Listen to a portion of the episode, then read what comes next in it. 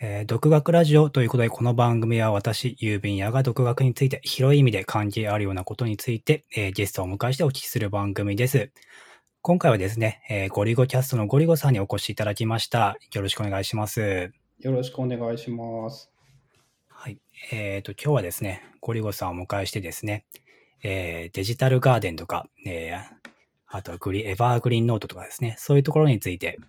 えーお聞きしていけたらなと思ってますんで、よろしくお願いします。はい。まず、えっと、私は最近独学同好会みたいなことをやってまして、で、独学っていうので、まあいろんなものを少しずつたしなむのもいいんですけど、なんか自分で学んだことをまあ積み上げていくっていうのもやっぱり大事だと思うんですね。で、その中でまあデジタルガーデンとか、エバーグリーンノートっていう、まあとても良さそうだなと思うんですが、なかなかこう、つかみにくいというか、こういろいろ難しそうだなみたいなところがありまして、で、えーまあそこで今回ちょっとデジタルガーデンとかそこら辺についてお聞きしたいんですけど、えーっと、そうですね。まず、こう、すごい漠然とした考え、えー質問になってしまうんですけど、デジタルガーデンとかエバーグリーンノートって具体的に言うと、どういう説明がいいんでしょうね。こう、すごい難しい概念のような気はするんですけど。えっ、と、僕が学んだ、いろいろ読んでいて思ったことは、なんかね、はいあんま難しくないような気がして、うん。えっ、と、基本的に文章を書く人たちって、一回書いた文章が使い切りで終わってしまっている人が多い。で、そういうのって、なんか、もったいないよねっていうので、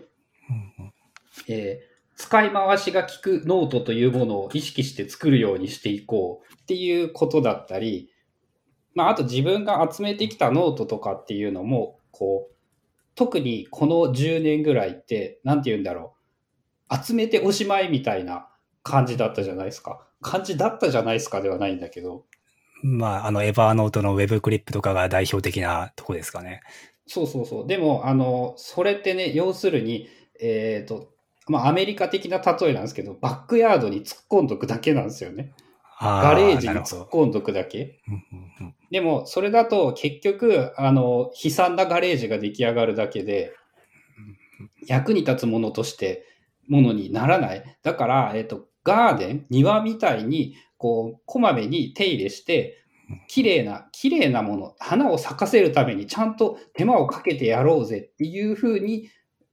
まあ、主に欧米でそういうことを考えた人たちが増えてきているっていう感じですかね。うんうんうんなるほど。じゃあ基本的に欧米発で、で、どちらかというと、えー、再利用、文章とかアイディアを再利用するし,、えーしやすい方法っていうイメージですかね。ですかね。うんうん。で、そうすると、じゃあまあ再利用するというところなんですけど、じゃあその再利用するためにはまあどうすればいいのかっていうことになると思うんですが、そこには例えば、えーまあ例えばリンク型のツールでいうスクラップボックスとかオブシディアンとか、えーありますけど、そういうのを使っていくのが基本的にはおすすめというイメージですかね、そうすると。まあね、多分、あのね、そっち、そっち系のことをやってる人たちは、みんなそういうツール使ってるんですよ。うんうん。で、まあ言ったら他のことでもできるかもしれないけど、あの、あんまそういう知見がないというか、そういう人たちの情報が見当たらないので、えわからんっていう感じかな。ああ、なるほど。基本的になんか、ネット上で観測できるのがオブシディアンとか、そっち系を使ってるってイメージですかね。そう、そういう人たちぐらいしか見当たらない。うん、あの、ロームリサーチ好きな人めっちゃ多いですよ。なんかその、その業界になると。ああ、確かにロームリサーチはなんか Roam Cult でしたっけ？そういうツイートがよく見ますね。そういうデジタルガーデンとか。うん、なんかね、オブシディアンは、なんて言うんだろう、派閥として、あの、出てきたのが新しいのもあるだろうし、なんて言うんだろう、あんまりね、こう、出て、出てこない率がむしろ高いぐらい。ええあ、そうなんですね。なんか日本だとなんかオブシディアンの方が、なんとなく上なの、上というか人がいそうだなってイメージがしてたんですけど。な、なんて言うんだろう、えっと、な、なんでなのかはちょっとよくわかんないんですけど、デジタルガーデンみたいなことを言い出した人が、多分やっぱロームリサーチが好きな人が多く、ロームリサーチとノーションかな、が好きな人が多くって、なるほど。で、オブシディアンはあんまりその主流というか人口が少あの、 Link Your Thinking っていうやつうん。の話になると、あの、そあの考えた人がそもそもオブシディアンを使ってこうめっちゃ気に入ったって言ってるんで、オブシディアン派閥な人が多いんですけど、あそうじゃない人たちは、なんかあの、エバーノートから始まって、ロームリサーチ、ノーションにこう、移ってきたみたいな印象が強いかなってあ。感じですね。なるほど。今、あの、リンク用シンキングっていう、えー言葉出ましたけど、リンク用シンキング、もう、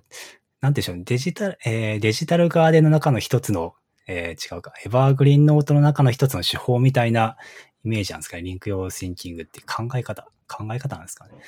リンクやシンキングっていうの自体は、そのゼッテルカステンを元にした情報の分類方法。あだえっとはい言語で言うなら多分あの情報カードとかっていうのと同じような分類になるのかなっていう。あ、。ああ、なるエ。バーグリーンノートは多分もっとあの概念みたいな感じなんですよね。ああ、なるほど。概念寄りなんですね。なんかシステムっていうほど多分言ってる人たちがそこまでちゃんとシステムとして確立できていないような気がして、なんかエバーグリーンノートはこういうものだとかこうするといいぞっていうのは言ってるんですけど、そのあんまシステムっぽくはないかなっていう。ああ、なるほど。じゃあ、どっちかっていうと、こう、こういう考え方をした方がいいぞっていうぐらいの、そういう、うん、考え方なんですかね。うん、なるほど、なるほど。っていう印象ですね。うん、うん、うん。ほうほう、なるほど。えっ、と、じゃあ最近、こう、コリゴさんツイートとか見て、そういうデジタルガーデンとか、エバーグリーンノートっていう言葉をよく見るようになった気がしてるんですけど、なんか気にし始めたきっかけとかって何かあるんですか？えっと、多分、こういうことに興味が出る元になったのは、俺、オブシディアンを使ってからなんですよ。うん、なるほど。で、オブシディアンを使っていて、いろいろその調べていた中で、ツイッターでね、パダワンさんっていう人がいて、はい。あのね、めっちゃこの人からの影響が大きいです。へえ、あ、そうなんですね。この人がその情報発信してるそのものとかを見てたり、その人のサイトからなんかいろんな海外の記事へのリンクが貼ってあったり、まあ、そういうところが始まりになって、そのニック・マイロのリンク・ユア・シンキングっていうのが面白いぞって言われて、こう夜通しその記事をなんかいろいろ読んでいたりとかもしてて。なんか最近全く見かけなくなってしまったんですけど、まあなんかね、そその、ほぼその人からって言っていいと思います。ああ、じゃあなるほど。パダワンさんという方からじゃあすごい影響を、なるほど、受けたってことですね。うん。へえ、なるほど。で、そっから、えーでも、ごりゅごさん的に、例えば Scrapbox とかも使ってたじゃないですか。はい。はい。そこら辺もやっぱりかん、えー、なんでしょう。やっぱりそこから辺の過去の蓄積があって、あ、これだみたいな、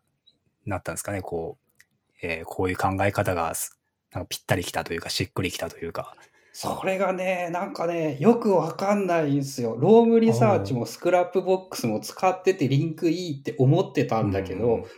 な、なんでかわかんないけど、この Obsidian を使い始めてから、そのね、もう、もう2段階ぐらい考え方が変わったっていう感じがあって、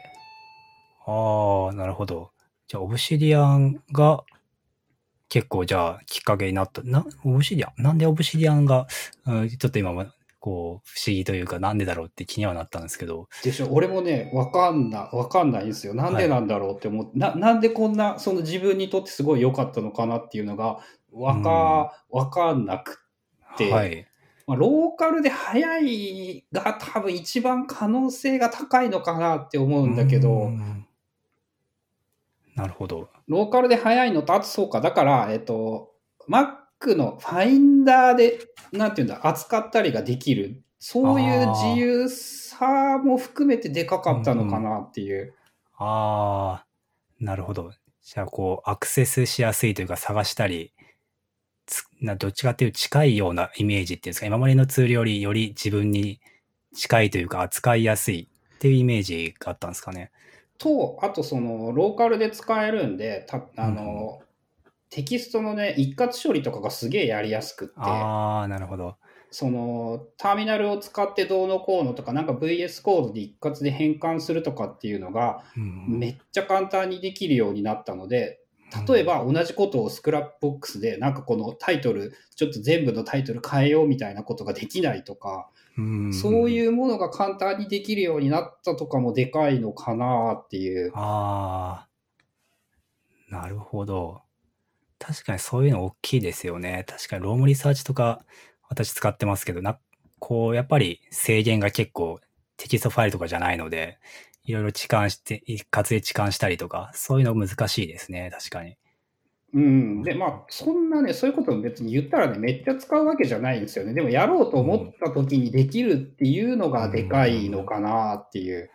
ああ、なるほど。確かにそうですね。こう、やら、えーできないのと、やろうと思っても、まあ、やらなくていいかっていうのは、似てるようでだいぶ違いますもんね。うん、そうロームリサ Roam Research はね、あのね、やっぱね、結局振り返って、起動がめっちゃ遅いのがやっぱ無理で、あれさえなければ多分他に変えようとは思わなかったと思う。ああ、そう、遅い、そう、遅いんですよね。そう、すっごい遅いんですよ。一回起動したらまだマシなんですけどね。なんか体感1分ぐらいですよね、待ってる時間。本当かどうかわかんないけど。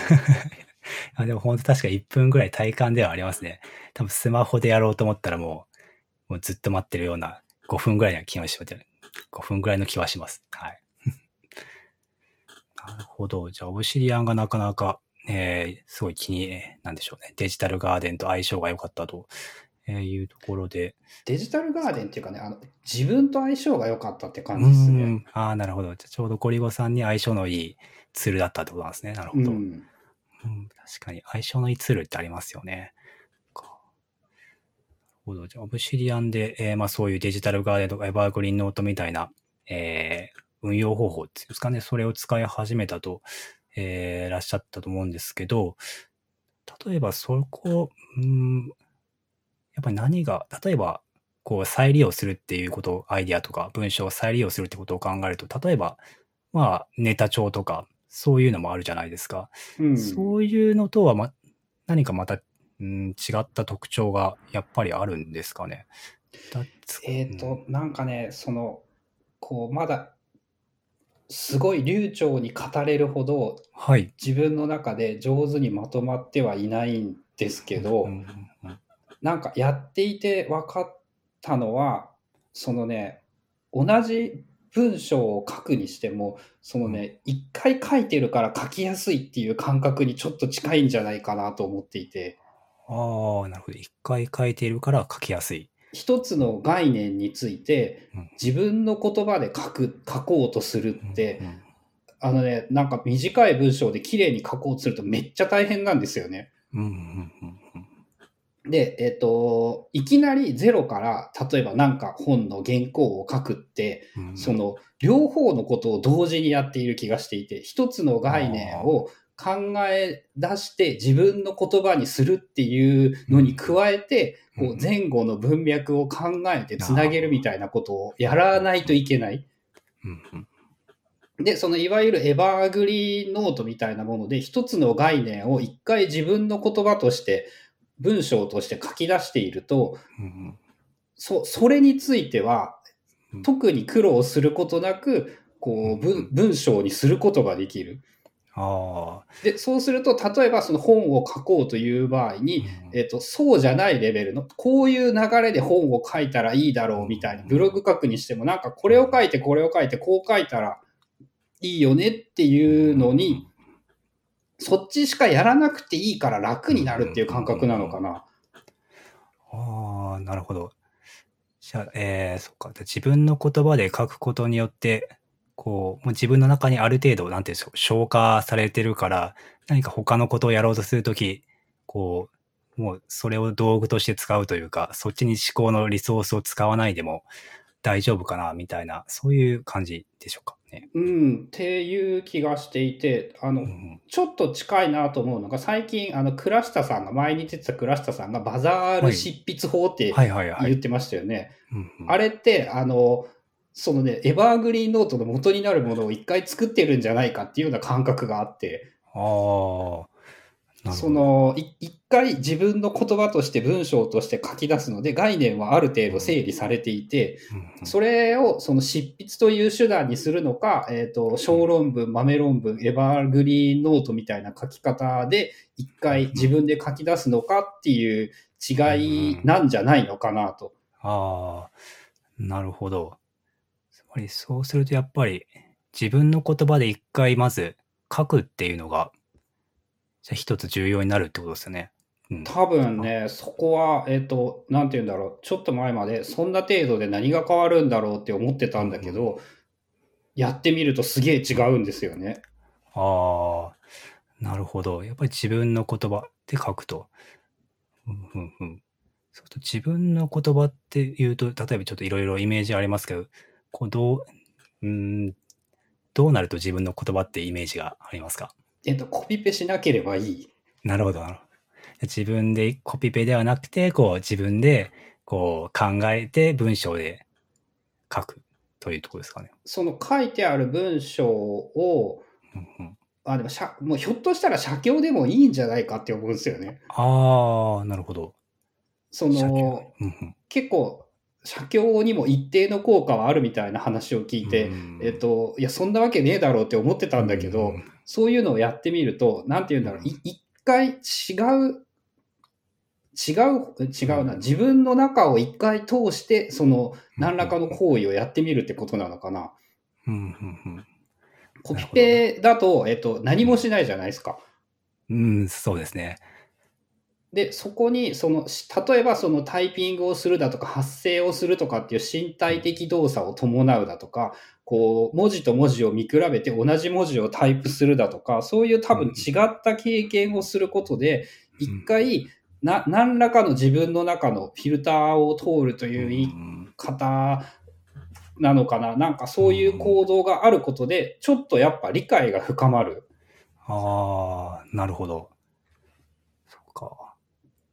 ちょっと第1回の時なんですけど、えっ、と、たくさんアウトライナーの、うん、たくさんにアウトライナーについてお聞きした時があって、で、そこで本の構造を、えー知るためにアウトライナーに自分で目次とかを書き出して、それをすごい、こう、構成を練り直したりとかしたっていう、そういうお話があって、なんか今聞いてて、それとかなり繋がるところがあるなっていう気がして、うん。あ、なるほど。だから自分の中に一回やっぱり何らかの操作っていうんですかね。取り込んでからアウトプットするみたいな、そういう作業がやっぱり大事になってきそうですね。そうすると。じゃないですかね。たくさんはそういう、あの、写経もたくさんから聞いた話だけど、ああいうの好きですよね。なんかその、そういうめんどくさそうなことを結構楽しんでやってる感じがして。確かに。うん、確かにそう楽しんでや、うん、楽しんでやってらっしゃってってイメージがあって。うん、なるほど。そっか。なんかね、それ系は最近、あの、ラーンベターっていう本を一通り読み終えて、うんうん。その学ぶとか学習するとはどういうことなのかっていうのがうんあって、まあその自分の中と関連づけるだとか、こう目標を決める、何かとつなげるみたいな、なんかそのやっぱ一回書くっていう行動が、なちゃんと学習として、やっぱコピペとは桁が違う、効果が高いものがあるんじゃないのかなっていう。なるほど。やっぱり自分の中に関連づけるっていうのがやっぱり、なんかその大きそうな気がしますね。こう、やっぱりコピペじゃやっぱりあれですもんね。覚えてないですもんね。うん。うん、よ読んですらいないかもしれないからね、コピペとかって。実は、あの人間はなんだっけ、うん大体のことがシステム1で処理してしまうっていうので、うんあだからちっちゃい子には、あの音読をさせることが重要だったりとか、ああ、なるほど。確かにそうですね。うん。なんかこう、目が滑るっていう表現ありますけど、あれは、音読性は、それは、なんか、ちゃんと自分の中に取り込めてるかなっていうところは、うん、やっぱりある気がしますね。そっか、そっか。うん。なるほど。そうすると、そうか。でも、そうそうネタ帳、ネタ帳は、そうか、例えば手帳とかアウトライナーネタを書き連ねるみたいなことって、まあ多分あると思うんですけど、それも自分の言葉で書いておけば、ある意味デジタルガーデンと言える。あとはせい、どうやってそれを手入れするかっていうところになるんですかね。そうか。そう一般的にネタ帳ってメモじゃ、メモなだけじゃないですか。うん、そうですね。でも多分それはそのいわゆるデジタルガーデンな人たちが言っていることとは全然違ってなんかね、えっと10年後の自分が見ても理解できるとは思えないんですよねそのネタ帳は。ああ、確かにそれはありますね。うん。確かに確かに。今思ってることを忘れないためにこう書きつけておくっていうのがなんかネタ帳のイメージで、うんでもそのネタ帳ではなくってこう例えがパッと出てこないな何かについてちゃんとその一個のシンプルにまとめて一つのことについてこう最近この倉下さんが言ってた豆論文を書くっていう言葉がすげえいいなと思っていてその、うんま、ネタ帳じゃなくって豆論文集だったらめっちゃ役に立つと思うっていう感じかな。ああ、なるほど。あじゃあこう、確かにネタ帳ってなんかもうせいぜいキーワードが一文ぐらいなイメージありますけど、例えばスクラップボックスみたいにそれがタイトルで下にこう自分の言葉で何かを書いておけば、それは、うん、なるほど。まあ10年後でも、まあ、書き方によりますけどわかるかもしれない。うん、なるほど。うまあ、あとそのちゃんと、なんていうんだろう、意味があるものになっているかどうかっていうのかな、その人、人塊が。ネタ帳は、やっぱ、なんていうんだろう、き記録じゃない、忘れないために置いてあるだけのものであって、そのうん意味がある塊になっているわけではないという印象。うんああ、なるほど。なるほど、なるほど。じゃあ自分にとって意味があるように、うん、なるほど。書くっていうとこか。なるほど。なるほど。そうか。なるほど、ありがとうございます。なるほどな。そっか。じゃあ、例えば、ネタ帳。じゃあ、ブログとか、例えばネタ帳からブロブログになればそれはもう全然違うものになりますもんね。ブログとかだったらもっと再利用しやすくなるっていうか、むしろ一番再利用しやすいようになるんですか？なる。ブログだともう一個の文章で全部塊になっちゃってるんで、うん。あのね、パーツに分解しないと次に同じことしかブログでは書けなくなってしまう。ああ、なるほど。ブログだとちょっと大き、じゃ逆に大きすぎるというか、こうつながりすぎる。なるほど。最近ちょっと思ってるのはね、だからブログを書いたらね、逆に分解してやればいいと思っていて、おおなるほど。自分が書いたブログを、あの、言うなら Scrapbox のあの New Page みたいなやつで切り出してパーツに分けて、一個一個の部品にしてあげれば、次は使いやすいんじゃないかなって、次に使える素材ができるっていうのか。うーん。ああ、なるほど。確かにそうですね。そうか。例えばブログ書いたら、まあ、い大体なんか項目が、まあ、ポンポンポンの3つぐらい、まあできることは多いじゃないですか。うんそれを例えばそこで切り分けて、また、例えばオブシディアに戻すとか、戻す戻すあでもね、多分ね、その見出しで切ってもね、あの、はい一一の一テーマになんないと思いますよ。あーあ、ならないですか？なるほど。み見出し、うん、多分、まあ、特にブログとかの場合、そのいいらん説明っていうか、無駄な説明とかも絶対含まれてるし、よ読んでる人に分かるために。うんうんうん、そうですね。し、その本質じゃないことは多分いっぱい含まれているし、その中に複数の要素もいっぱいあったりするだろうから、んうんうんああ、なるほど。じゃあ、そうすると、こう、項目ごとっていうよりは、これ、こう、テなんだろう、テーマごとというか、自分の、なんだろうな、意味で、意味で、意味の一塊ぐらいなイメージですかね。こう、ここから、ここの一文は切り出しておこうみたいな。うんうん、そう、そこがね、やっぱね、自分でもね、うまくね、うまくわかんないんですよね。どういうのがベストというか、最善なのか。うーん、確かに難しいですね、これは。まあ、考えた一番今うんいい答えは、えっ、と、他ではい使い回しやすい文、一文にする。ああ、なるほど。他の文章にも出てきそうな一、うん一つの文章というものを作って、その文章について、こう、簡潔な説明が書けるノートを一個作っとく。ああ、なるほど。あど、あ、そうか。だから、それもあれですね、ブログからコピペするんじゃなくて、やっぱりそこも一回自分の中通してもう一回書かないと、やっぱり再利用しにくくなるってことなんですかね、やっぱり。うん、だと思います。ああ、なるほど、そっか。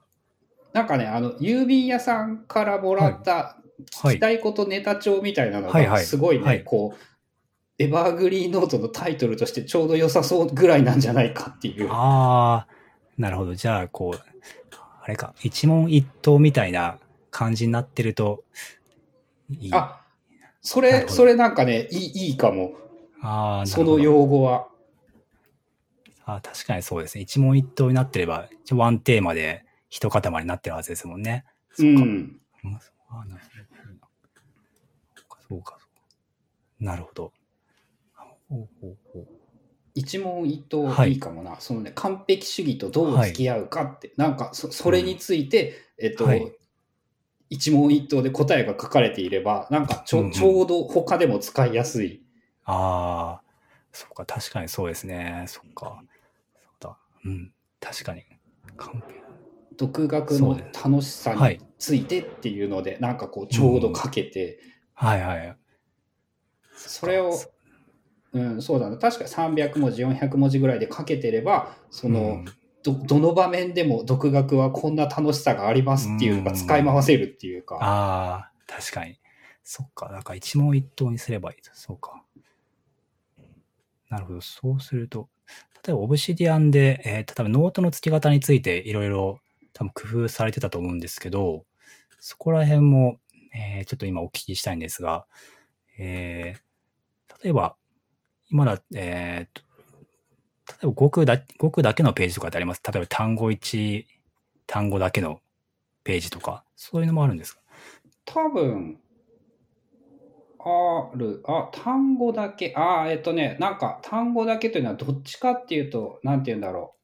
う。MOC みたいなものを意識しているっていうか、うんうんうん他につなげるためのノートとして使っていることが多いはあ感じかな。なるほど。MOC ってあれです Map of Contentsですよね。なるほど、なるほど。なんかね、人はい間関係っていうノートがあります。おー人間、ああ、じゃあ例えばそ、ん？例えばそこに、こう人間関係についてのノートのリンクが集まってくるってイメージですか？そうっすね。で、ちょこっとなんかテキストも書いてある。とか、あるかな、テキスト。あ、単語だけっていうんだったら、あの、知識に関することですけど、人の名前とか本の名前とか、ああ、あと用語とか何らかの、そういうのはありますね。アームアーキテクチャ、うんうん ISA。ああ、なるほど。じゃあ、そうすると、例えば、そこに書いてあるのはどっちかっていう知識寄りの、えーまあ、どっちかというと暗記するような、うん、なんか自。分がうん考えてることっていうのではあんまりないような感覚が。うんうんなるほど。そっか。そうすると、例えば、えーっと、多分自分の言葉で書くっていう時に、ちょっと、えー最近自分でか、えー私が考えてるのが、えーっと、なんか自分で自分の言葉をなんか定義し直すみたいな、えー用語を定義し直すっていうんですかね。こう、例えば日記とかだったら自分なりに定義し直すとか、そういう、それがある意味自分の言葉にするっていう一つの方法なのかなって思ってるんですけど、例えばなんかそういう、こう、こうなんでしょうね。文章で言葉を定義し直すみたいな、そういうことってされたりします？なんとなくやっているようなイメージはあるかも。うんうんそのに日記とはみたいな例で言うと、うんうんうんえっと、日記とかにっていう言葉でオブシディアンを検索してみると、結構いっぱい言葉、あのテキスト出てきて、はい。良さそうなやつをそこから、なんて言うんだろう、ノートを作ったりだとかを、えっ、と、そうだ、なんか検索して見つけたものを元にして、なんかノートを作ってまとめるみたいなことは、そのやろうと思った時にやったりするかもですね。ああ、なるほど。だからやっぱりそれもやっぱり自分の言葉で、うん、なるほど。にするっていうことなんでしょうね。そっか。うん、まさにうんあの過去の日記から日記について考えたノートをいろいろ見つけてきて、ノートを作りながら日記とはっていうノートからリンクを貼るっていうかなんかそそういうことをが割と楽しくなっていっぱいやっているっていう印象かな。なるほど。や、そう、そう、それすごい楽しいですよね。そうなんですよ。